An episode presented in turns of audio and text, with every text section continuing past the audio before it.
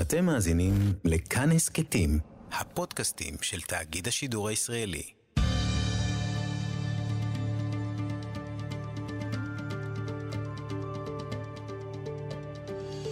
כיוון הרוח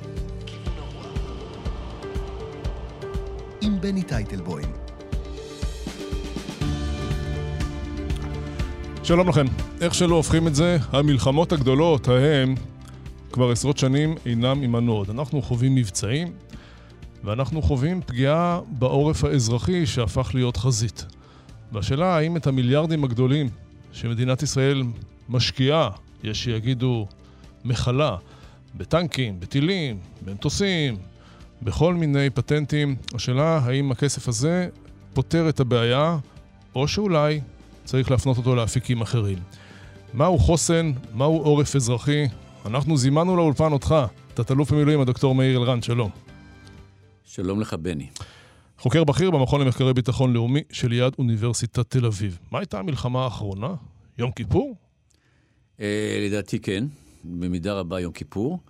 אה, שהייתה לא רק מלחמה אה, אחרונה, גם הייתה מלחמה חשובה מאין כמוה. אני רוצה להזכיר לכולנו שבעקבותיה ובעקבות הקורבנות הרבים ובעקבות ההפתעה הנוראית של המודיעין וכל מה שקשור בזה, זה היה כמעט אסון אפשר להגיד.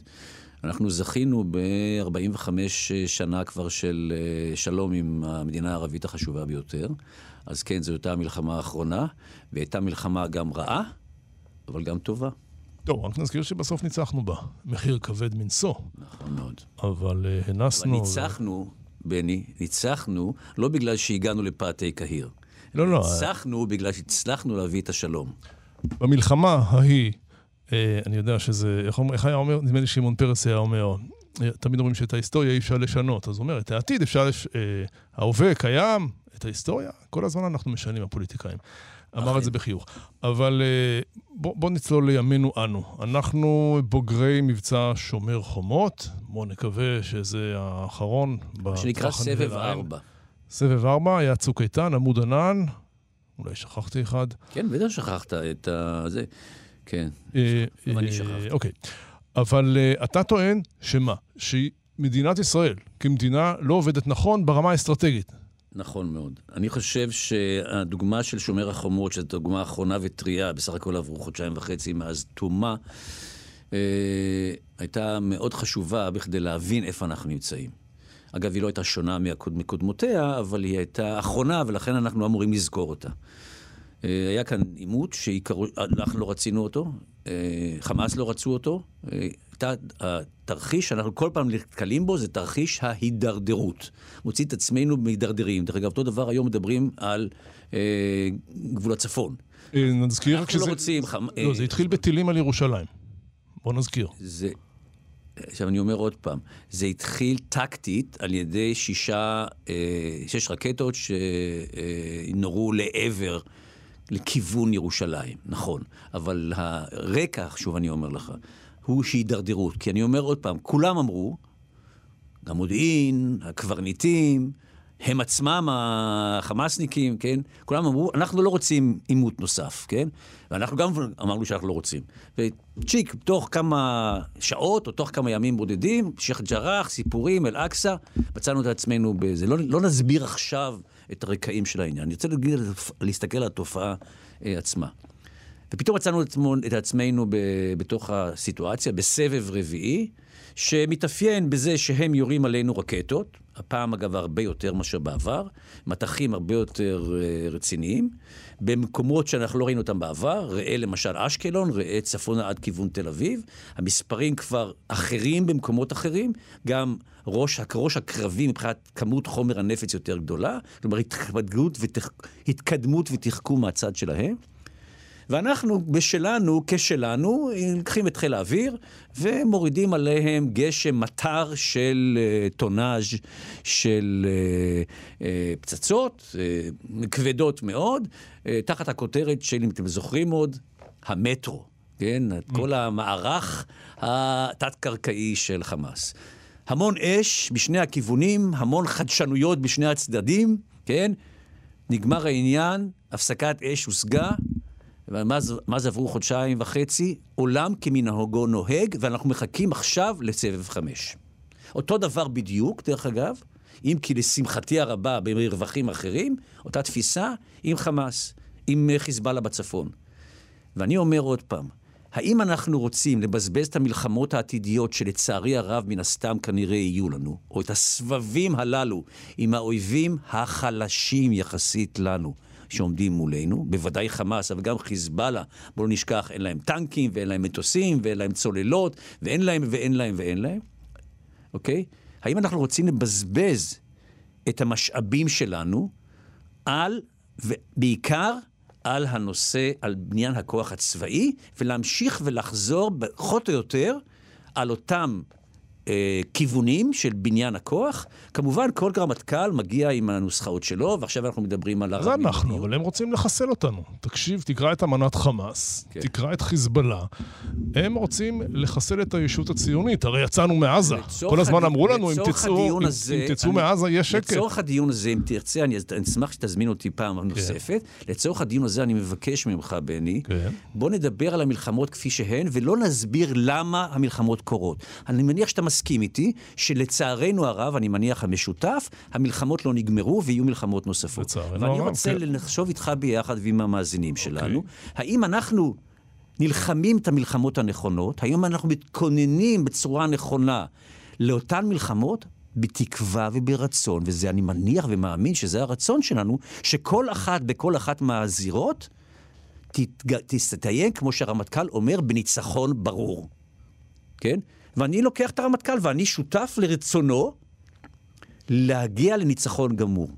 ואני רוצה להגיד לך שלצערי הרב, והלוואי ואתבדה, כמו שלא הגענו לניצחון גמור במאי 81, לא נגיע גם בסבב ה' עם חמאס לניצחון ברור, ולא נגיע גם עם חיזבאללה בסבב ג' לניצחון ברור. מה נעשה? מה, אנחנו חיים בשכונה... השאלה, יפה, אז זאת השאלה, אז לכן מה לעשות? אנחנו חיים בשכונה רעה. נכון, עכשיו לא אני רוצה להגיד משהו לגבי... כן. זאת השאלה, מה לעשות. בהנחה אוקיי. שאני צודק, אם אני לא צודק ואנחנו כן מגיעים, לנ... ממש בפעם הבאה, לניצחון ה... מוחלט, אז ראה את דבריי כלא רלוונטיים. אוקיי. Okay. אבל אם אנחנו, יש מצב, שכפי שאני אומר לכם, היה לא לפני. חמש שנים, ולא לפני חמש עשרה שנה, אלא ממש לפני חודשיים וחצי, אנחנו ניהלנו כזה סיפור, לפי תפיסת העולם שלנו, ולפי ההתכוננות שלנו ובבניין הכוח שלנו, והפעלנו את הכלים האדירים שיש לנו, וגמרנו את המלחמה, אמרנו, סיפור חדש, לא סיפור ולא חדש. עכשיו אני שואל בדיוק את השאלה, אני רוצה לחזור, לחזור לשאלה שאתה שאלת אותי. כן. אז מה עושים? אז עכשיו אני רוצה להגיד מה עושים. חושבים, חושבים וחושבים. ואומרים, מה בעצם, איפה המלחמה? ואני מציע את הדברים הבאים. איפה מתנהלת המלחמה? עכשיו, אני אסתכל רק על הצד שלנו. כן, זה מה שחשוב לנו, הצד mm-hmm. שלנו. אנחנו רואים שהמלחמה מתנהלת מבחינתנו בתווך האזרחי. הם, זה אגב, תפיסה משותפת גם לחמאס וגם לחיזבאללה, הם מתייחסים לצה"ל כדבר שהם יתקשו מאוד, ואני אומר, לא יצליחו, אוקיי? להביס. Mm-hmm. אין מצב כזה. הם יכולים... הם יורים על אזרחים. ולכן הם, הם, ולכן הם מכוונים את היכולות שהם בונים, והם בונים יכולות חשובות מאוד ומטרידות מאוד, חמאס פחות וחיזבאללה יותר. תכף נגיד משהו לגבי הנושא של הנשק המדויק, שהוא עושה את כל ההבדל שבעולם. הם יורים על אזרחים. והם יורים על אזרחים ויוצרים מצב שבו התווך האזרחי הוא היעד העיקרי מבחינת התקיפות שלהם. והוא הבעיה שהופכת לדעתי, וזו כאן הנקודה שאני רוצה להבהיר, הופכים את העורף, מה שקראנו תמיד, ואני לא אוהב את המילה הזאת עורף, או הופכים אותו לחזית העיקרית. כלומר, יש לנו היום מצב שבו בשתי החזיתות האלה, הצפונית והדרומית, יש לנו חזית צבאית, שצה"ל מנהל את המלחמה בעיקרו של דבר נגד הצד השני, באמצעות צה"ל, וטוב שכך, אין מישהו אחר שיעשה את העבודה, ואנחנו מאחלים לצה"ל כל טוב והצלחה בכל אשר ילך. אבל הם מנהלים את עיקר המלחמה נגד האזרחים שלנו, ולכן הם הופכים את התווך הזה לחזית אזרחית. מה צריך לעשות? ולכן השאלה, בדיוק, ולכן השאלה העיקרית. עכשיו אני רוצה להגיד ככה, אני רוצה להניח לצה"ל, את צה"ל רגע בצד. אפשר לדבר עליו אם יהיה לנו זמן, אבל זאת לא הנקודה העיקרית. בואו נתמקד רגע בציבור האזרחי. אז יש כאן דברים שאני רוצה להפנות את תשומת הלב של המאזינים שלנו לכך, שאנחנו, במדינת ישראל, הצלחנו לבנות אסטרטגיה שהצלחתה מוכחת במהלך של כ-20 שנה של התנסות של אזרחים, של יישובים אזרחיים, של אנשים אזרחיים, במצב של התקפות חוזרות ונשנות מצד האויב, במקרה זה חמאס ברצועת עזה, נגד עוטף עזה. Mm-hmm. ובואו אני רוצה להציע למאזינים שלנו, בואו נפנה מבט רגע על האזור הזה, שבו גרים כמה, לא הרבה, כ-60 אלף איש,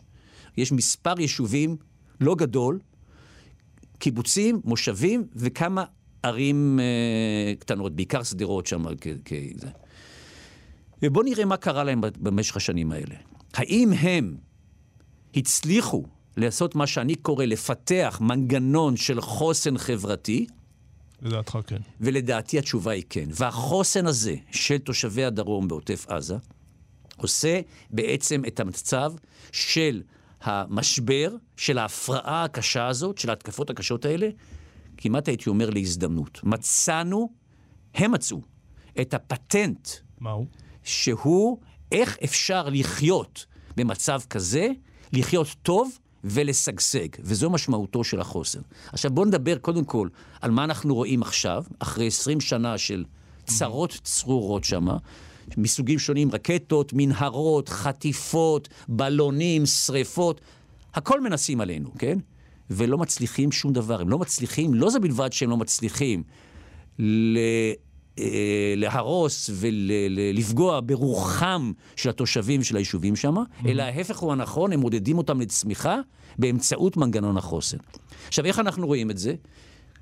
אני אמרתי כבר קודם בשיחה המוקדמת בינינו, אני אומר לך, השגשוג, שיעורי השגשוג באזור של עוטף עזה, למרות 20 שנה של התקפות חוזרות ונשנות, ובעיות רציניות ביותר בתחום הפסיכולוגי, בעיקר ילדים וכל מיני דברים כאלה, וצריכים לזכור את זה כל הזמן, אוקיי? היישובים והקהילות והעיר יצרו מצב של עוצמה בלתי רגילה, mm-hmm. של שגשוג כלכלי, של בנייה ושל הגירה פנימית מדהימה. היום כל היישובים האלה, גם העירוניים וגם הכפריים, הם יישובים מבוקשים ואין מקום שם להכניס אנשים. לא, לאנשים אין כסף לקנות במרכז דירה היום. זאת סיבה טובה מאוד, זאת סיבה טובה שמסבירה את זה, אבל אני רוצה להגיד לך, אפשר גם ללכת לאזורים פריפריאליים אחרים, ואין בהם את אותו שיעור, וזה דבר מעניין מאוד. אותו שיעור של צמיחה כפי שאתה רואה דווקא בעוטף עזה. אולי זו חלוציות 2021. אני חושב שזו חלוציות ללא שום ספק. אבל זה לא רק חלוציות, אני אומר לך עוד פעם. אפשר ללכת, יש עכשיו יוזמה, דרך אגב, מעניינת, שהסיבו את תשומת ליבי, של אנשים להקים אה, גוש יישובים בחולות חלוצה. זאת חלוציות לדעתי לכל דבר ועניין. נהדר. אוקיי? אבל, אבל, שם אין אויב בעין. אין קסאמים, ואין מנהרות, ואין גדר, ואין יריות, ואין סבבים. אז שם זה דבר אחר. כנ"ל בנגב בכלל, הנגב הוא גדול, יש סיבות טובות מאוד להתיישב בנגב. אבל כאן יש מצב מאוד מאוד מיוחד. איך הסכסוך עם חמאס מצד אחד, פוגש את האוכלוסייה מצד שני, בעזה אפס של uh, חיים, ובעוטף עזה חיים משגשגים תרבותית, כלכלית, חברתית ומה שאתה רוצה. אז אם היית צריך להעתיק את מה שלמדנו ב-20 שנה באזור עוטף עזה, שאני לא אוהב את המושג הזה, עוטף ישראל, מה היית עושה בצפון, כאשר אנחנו כל הזמן רואים את הגחלים הלוחשות הללו מפעם לפעם בוערות? אז אני רוצה להגיד לך, קודם כל, של, צריך, אני, יש לי תשובה סדורה לדבר הזה, אני רוצה להגיד לך את הדברים הבאים. קודם כל, החבר'ה בעוטף עזה, ככה הם קוראים לעצמם, אתה רוצה לקרוא להם מה שאתה רוצה, יישובי, יישובים צמודי הגדר, או קוראים לגדר בעזה. הם הבינו לקח להם זמן, דרך אגב, הם הבינו, וההנהגות שלהם הבינו, אוקיי? שהם צריכים להשקיע בעצמם. הם צריכים להפסיק לבכות, מה שהיה המנהג המקובל בעבר, ולהתחיל לדאוג לעצמם, אוקיי? ולבנות את עצמם על בסיס כוחם הם.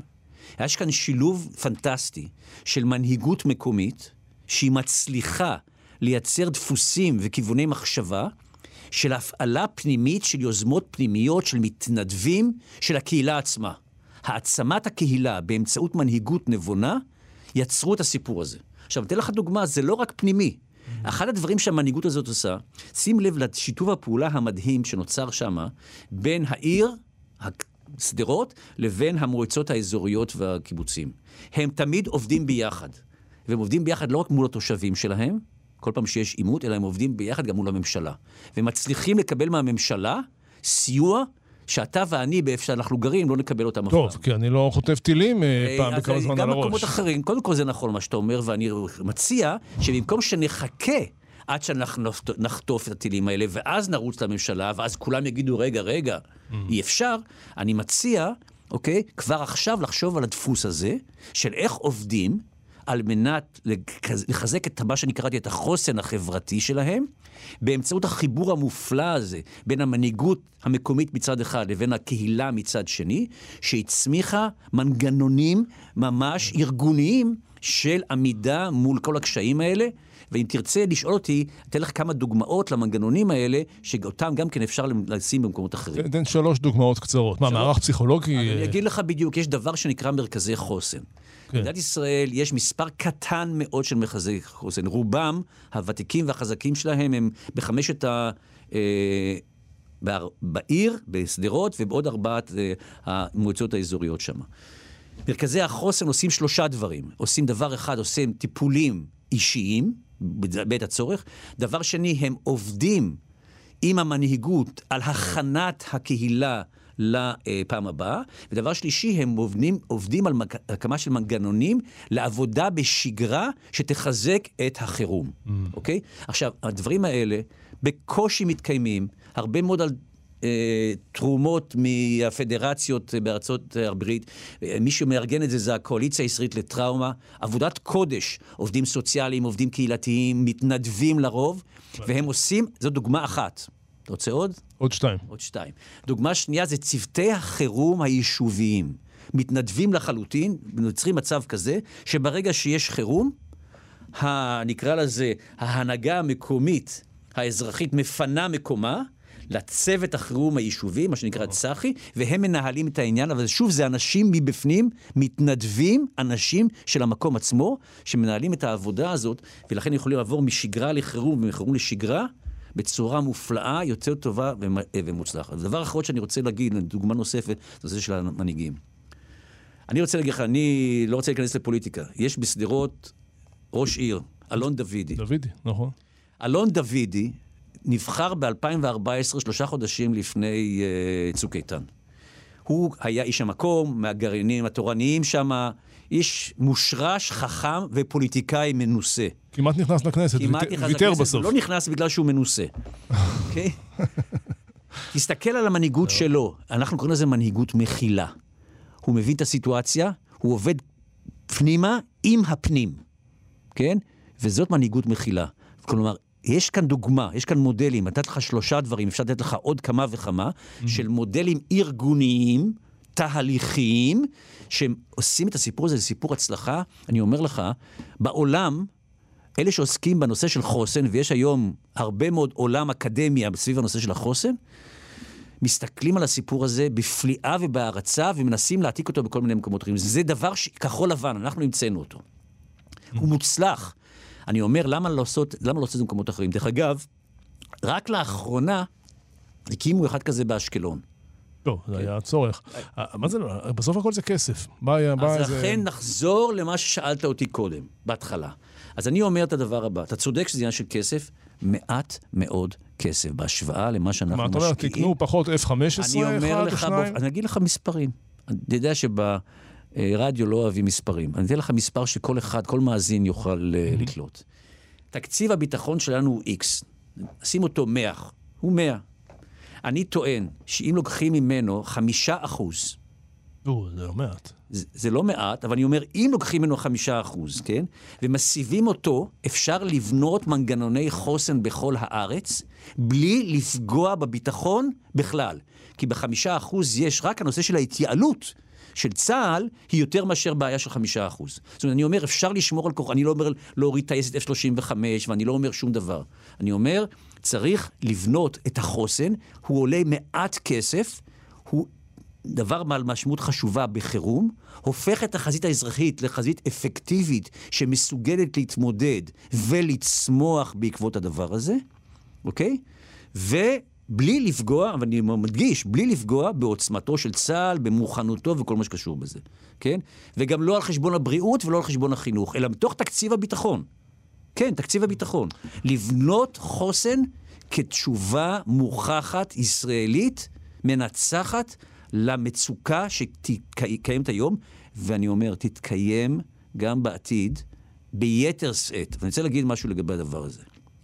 אנחנו עד עכשיו, למזלנו, מתקוטטים עם חמאס.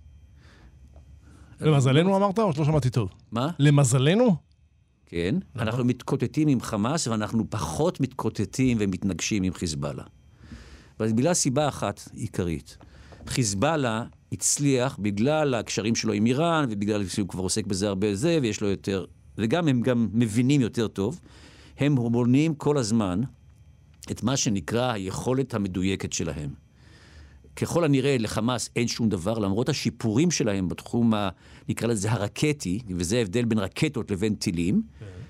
הטילים הם מונחים ולכן הם מדויקים הרבה יותר. וזאת הסיבה, דרך אגב, למה צה"ל מנהל כבר חמש-שש שנים את מה שנקרא המערכה בין המלחמות, המב"ם הידוע, ומנסה עד כמה שאפשר לבלום את ההתעצמות של חמאס בכלי הנשק המדויקים. Mm. אבל ככל הנראה, וככל הידוע לי, ההצלחה של זה היא, בוא נגיד, לא מלאה. וואו, יש פה כותרת, נו. לא, אה, אני לא הראשון שאומר את זה גם בתקשורת, כן? Mm-hmm. ההצלחה איננה מלאה. ויש בניין של כוח, שאם וכאשר, ואני מניח שזה יותר כאשר יותר מאשר אם, אנחנו כן נגיע, למרות שאנחנו לא מעוניינים בכך, ולמרות שככל הנראה ככה אומרים גם חיזבאללה לא מעוניין, אנחנו כן נגיע לעימות נוסף, שבו שוב החזית האזרחית שלנו תיפגע, אבל לא ברצועה צרה של עוטף עזה של 60 אלף תושבים, אלא בכל מד... האזור המאוכלס של מדינת ישראל, כולל כמובן גוש דן וכולי וכולי. ואם אנחנו לא נבנה את החזית האזרחית שלנו, כן, בצורה כזאת שתאפשר לנו את התפקוד תוך כדי החירום, ואת ההתאוששות לאחריו, ואת הצמיחה לאחרי ההתאוששות, אז אנחנו נשלם על זה מחיר שלא צריכים לשלם אותו. מי צריך לבנות את זה? כי אה, רב אלוף כוכבי, זה לא התפקיד שלו, גדעון, מה, אני צריך, אני צריך להרוג מחבלים ולנצח את המלחמה. פסיכולוגים? זה הרשות המקומית, זה לא אני. נכון, קודם כל אתה צודק במאה אחוז, אני לא חושב שצה"ל... סוף סוף אני צודק במשהו. צה"ל צריך, אני אגיד לך שני דברים על צה"ל. מה אמרת? סליחה, אני לא... סוף סוף אני צודק במשהו, כן, עד עכשיו... אני רוצה להגיד לך, הובלת אותי עד כה מצוין, ואני מודה לך על כך. אני כן. רוצה להגיד לך. אני ממש מסכים איתך שצה"ל לא צריך לעסוק בדבר הזה. צה"ל בעניין הזה צריך לעסוק בשני דברים, והוא עוסק בזה. ואני לכן לא, לא רוצה לא לבקר אותו, אלא לשבח אותו. דבר אחד, צה"ל בנה מערך של כיפת ברזל, שהוא מערך שאמור לתת תשובה, וכמובן שככל שהאיום הוא יותר רציני, התשובה היא יותר חסרה. אוקיי? גם בנושא הזה של הטילים נגד אה, רקטות ונגד טילים. דבר אחד שצה"ל כן עושה, והוא צריך להמשיך לעשות אותו, והוא עושה את זה, וטוב שכך. והדבר השני שצה"ל עושה, שגם זה דבר חשוב, זה הנושא של הנוכחות שלו בשטח. כולל באמצעי תשתית, כמו למשל הגדרות, שבדרום יותר טובים, בצפון פחות טובים, לא משנה כרגע. אז צה"ל עושה את מה שהוא עושה, ואין לי, החץ שלי לא מופנה בכלל לצה"ל בעניין הזה. אלא? אלא, אני לכן אמרתי, אני חושב שמי שצריך לעסוק בנושא הזה זה משרד הביטחון. משרד הביטחון הוא אמון על החזית האזרחית. יש לו למשל את פקע"ר, פיקוד העורף, שזה גוף חזק מאוד שהוא יכול לעשות בחלק מהדברים האלה. הוא עושה כבר עכשיו בחלק מהדברים האלה, אבל נוכחותו בשטח אינה מספקת, משום שאין לו מספיק את אותה חמישה אחוז שדיברנו עליהם קודם, יחד עם הגורמים האזרחיים, כלומר השלטון המר... המקומי, מקומי, כן. אוקיי? לכן, משרד הביטחון, בתור אחראי על הביטחון הלאומי שלנו, כן? באמצעות הזרועות הסמי-אזרחיים שלו, הישענות על השלטון המקומי ועל הקהילות המקומיות בכל הארץ, בכל האזורים המאוכלסים. אלה המנגנונים שצריכים לתת את זה. המודל קיים, כפי שאני אמרתי. תקציב יכול להיות זמין בצורה, לדעתי, אפשרית לחלוטין. גם לא צריכים בשביל זה להעלות את תקציב הביטחון בעוד 8 מיליארד שקל, כן? ו... לא רוצים לפגוע לכם בפנסיה, אנחנו. אה, אוקיי, אז זה פעם שלישית, בשיחה השלישית שלנו נדבר על הפנסיות הצה"ליות, בסדר? וזה מודל לדעתי שהוא נכון, והוא נכון יהיה במיוחד לעימות העתידי הצפוי לנו. אנחנו לא נוכל להתמודד ככל הנראה רק באמצעות הכוח הצבאי של צה"ל, נצטרך לבנות גם את הכוח של החוסן האזרחי של האזרחים במדינת ישראל. סתם מעניין אותי, אנחנו מדברים, לא, לא סיכמנו שנדבר על זה, אבל לבנון קורסת מול עינינו, אנשים רבים על אוכל, על מים, על דלק. אתה חושב שישראל צריכה לעשות משהו הומניטרי? להצניח שם שקי קמח? הלוואי אמן. שקי קמח? אני אה, חושב שכן. אני, תראה, הבעיה היא, תראה, אני חושב שכן, ישראל יכולה וצריכה, והיא צריכה לעשות יותר. אני יודע שזה קשה מאוד, כי לבנון היא אה, חסרת שלטון, יש שם כאוס שלטוני מוחלט, חיזבאללה לא ייתן לנו להיכנס פנימה כמובן. הנה, איראן הצליחה להחריב עוד מדינה, תראה. אה, טוב, אתה רוצה שנדבר על איראן? לא, אני- לא, אנחנו לפני הסוף, אני אבל... חושב שאיראן היא באמת בעיה רצינית מאוד, ואני מאוד מצר על כך, אבל שאלת אותי שאלה קונקרטית, אני אומר לך, ישראל צריכה להיות יותר מעורבת בלבנון, ישראל צריכה להיות יותר מעורבת בסוריה. היינו פעם מעורבים בלבנון, אני מזכיר, וזה לא היה מוצלח כל כך. אני, כאן, כהדר, שוב, שנז... הדרך שבה התערבנו בלבנון הייתה דרך מזעזעת, סליחה. מלכתחילה, מראשיתה ועד סיומה, אוקיי? וטוב שיצאנו משם, רק, רק 21 שנים עברו מאז. בסוריה, צריך להשקיע בסוריה, צריך להשקיע בכלל מסביב. תראה מה שהיה למשל בירדן, עם הנושא של המים. צריכים להבין, אנחנו חיים בסביבה הזאת לא רק בשביל להילחם, אנחנו חיים כאן בסביבה הזאת גם בשביל לחיות. ובשביל לחיות צריכים לבנות תשתיות, כמו שאנחנו אהבנו את הבנייה של התשתית שלנו עם הסכמי אברהם, למרות שאיפה אנחנו ואיפה הם, מכל מיני בחינות, הם אף פעם לא אויבים שלנו, אבל זה דבר נכון מאוד. אנחנו צריכים לבנות את החגורה מסביבנו בצורה קונסטרוקטיבית.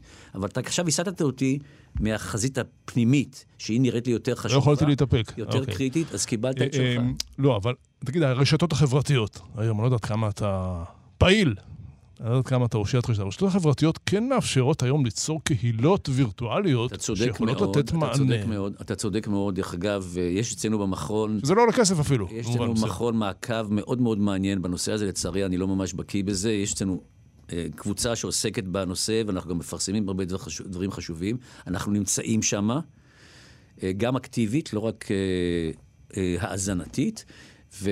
אבל זה קשה מאוד. זאת אומרת, בסופו של דבר, אה, יש, יש אה, הקשבה, יש קשב למה שאנחנו אומרים. אנחנו אגב אה, גם משדרים, אה, יש לנו בפייסבוק, למכון שלנו יש בפייסבוק אה, מדור בערבית, ויש לו אה, תפוצה מאוד מאוד מעניינת, בעיקר בארצות ערב. ככה שהדבר הזה, הוא- אתה צודק במאה אחוז, הדבר הזה הוא קיים, הוא אה, בועט, הוא חשוב, וצריך להמשיך בזה כמובן, ללא שום ספק. נעצור כאן. אם אתה רוצה, אני עוד כבר בשוונג, אבל... אה, יש לנו עוד שתי דקות. אמ, יש לך, לא אמרת מספרים, אבל יש לך מושג מה מה העלויות של להקים כזה מרכזי חוסן בקריית שמונה, מיליונים בודדים. בקריית שמונה, בנהריה, במנרה. מרכז ב- ב- חוסן, מרכז חוסן, מרכז חוסן בודד, זה כמובן צריך, צריך להבין את זה. מרכזי חוסן הם פעילים, כשהם, בפעיל, במודל הנוכחי שלהם הם פעילים ביישובים קטנים. ברור לחלוטין שאתה מדבר למשל על חיפה, כן? צריכים להקים בחיפה מרכזי חוסן. אין לא- שום דבר כזה? אין שום דבר. היה בעבר בגבול הצפון, מולי להד, פסיכולוג אה, צפוני מאוד ידוע, הקים את זה בשנות ה-80 כבר, את המודל הזה, את זה היה ההתחלה. צריך לעשות, ואז ביטלו את זה אחרי הנסיגה וכל מה שקשור בזה מלבנון, החשיבו שהכל יהיה בסדר. צריכים להקים את זה מחדש, בצפון. אז בחיפה למשל, צריך אה, מודל כזה, שיהיו בו חמישה-שישה מרכזי חוסן כאלה. זה יכול להיות תשתית קהילתיות. רדומה שמתעוררת כשיש אה, אה, מצב לחימתי? כזאת, באופן, כמודל התשובה היא לא, זה צריך להיות שגרה שעובדת על אה, לקראת חירום, אבל ברור לחלוטין שהיא צריכה להיות דינמית במובן כזה. שהיא יכולה לנשום, כלומר, היא קיימת במודל מסוים אה, בשגרה, והיא יודעת להתפתח מהר מאוד או כמעט מיידית, היא גם צריכה להיות דיפרנציאלית, זאת אומרת, זה לא אותו דבר. יש יישובים כאלה ויש יישובים כאלה, יש חרדים, יש ערבים, יש אשכנזים, יש ימניים ויש אפילו שמאלניים. אפילו. כן, לנצח נאכל חרב, זו השורה התחתונה, אה, אני- בשלב הזה. זה שוב, אני אומר לך, אה, יש לי מה להגיד, אבל אנחנו נגיד את זה בפגישה נוספת אה, בינינו. שבה נחוטט, אה, נחטט את חרבותנו ל... אה, איתנו. תודה, תת-אלוף הדוקטור מאיר אלרן, שבאת לאולפנינו. אתה חוקר בכיר במכון למחקרי ביטחון, ביטחון לאומי של יד אוניברסיטת תל אביב. תודה רבה, מאיר. תודה לך, בני. תודה לך, עורך איתי סופרין. אני בני טייטלבום.